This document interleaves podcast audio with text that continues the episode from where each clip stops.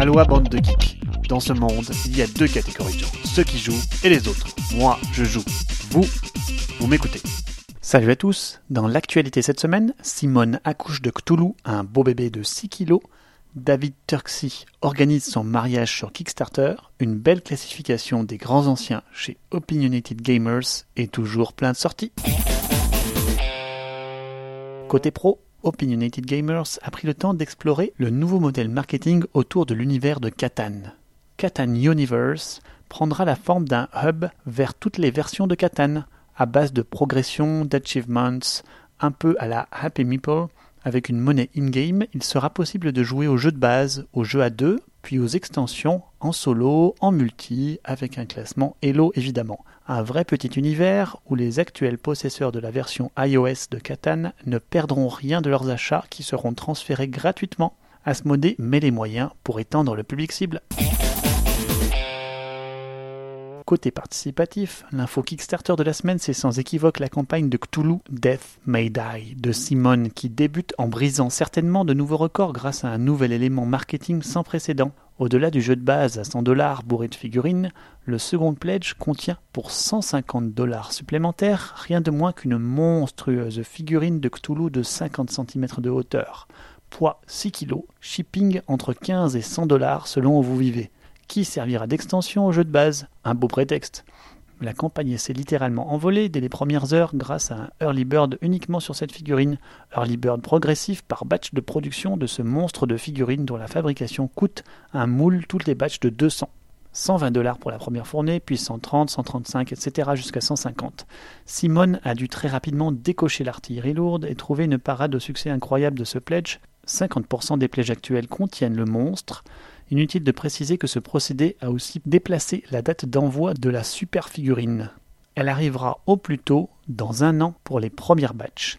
Le niveau actuel est passé certainement à une production de masse beaucoup plus longue, mais pour une livraison d'ici deux ans de pas moins de 3500 de ces monstres. Lorsque les figurines de collection se combinent aux jeux de société, ça donne un rouleau compresseur, une machine afrique incroyable.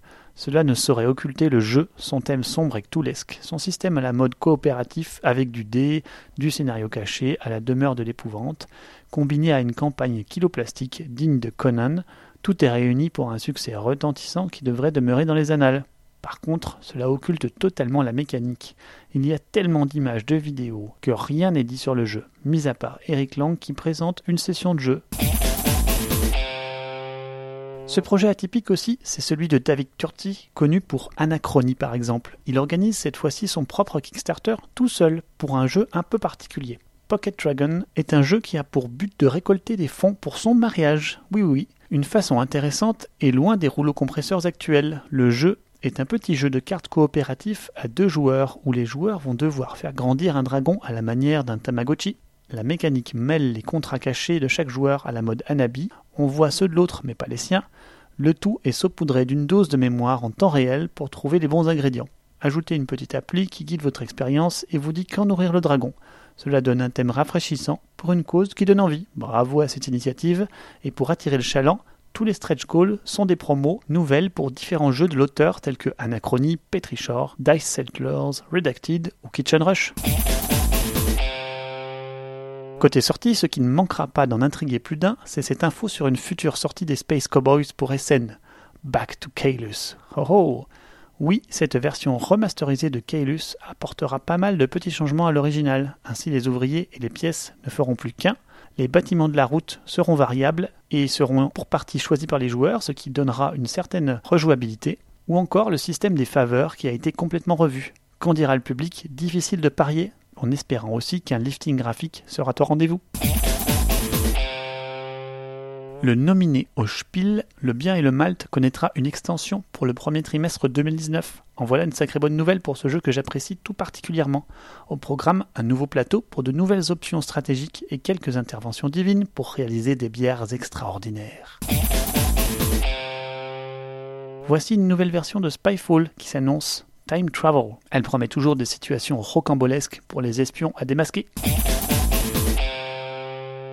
Un revenant va bientôt sortir sous la houlette de Ravensburger. C'est Ice Cube.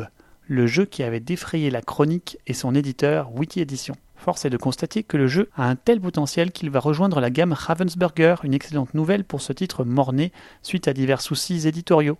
La nouvelle mouture s'appellera Cool Runnings et sort ce mois-ci. Think Fun, l'éditeur de nombreux casse-têtes solo comme Rush Hour, va sortir un titre en partenariat avec Amazon et Target uniquement. Les ombres de la forêt a un look très photosynthesis avec ses jolis arbres et se jouera uniquement dans le noir, frisson garanti, où l'on remarque qu'Amazon prend de l'ampleur dans le secteur avec ses récents magasins en dur ouverts aux USA.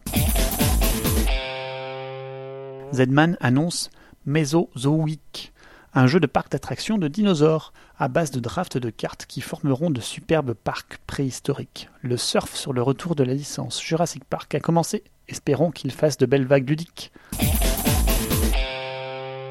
Le prochain jeu de la série des Key sera Keyflow, comme son nom l'indique, ayant une belle filiation avec Keyflowers. On pourrait qualifier le jeu de version carte de Keyflowers, puisque le jeu aura toujours ses saisons en guise de manche, un système de draft et permettra de former un village tout en ayant la possibilité de jouer chez les autres avec un scoring un peu partout. Affaire à suivre. Côté lecture, dans trois longs articles, le blog The Opinionated Gamers ose une rétrospective sur les jeux de société ayant initié un genre ou une mécanique dans l'histoire grandissante du jeu de société. Ainsi se côtoient, sans se concurrencer, le Monopoly, Magic the Gathering, Bonanza, Pandemic Legacy ou Lord of the Ring. Un essai en forme de célébration qui mérite vraiment le détour. Combien de jeux connaissez-vous parmi ces grands anciens? C'est là qu'on reconnaît les vieux de la vieille. Notez enfin ce Designer Diary pour le jeu français plébiscité Welcome to qui débarque aux USA avec une belle aura positive. Vous trouverez ici toute l'évolution du projet. Allez, c'est terminé pour cette semaine. Je vous dis à dans deux semaines et d'ici là, jouez bien.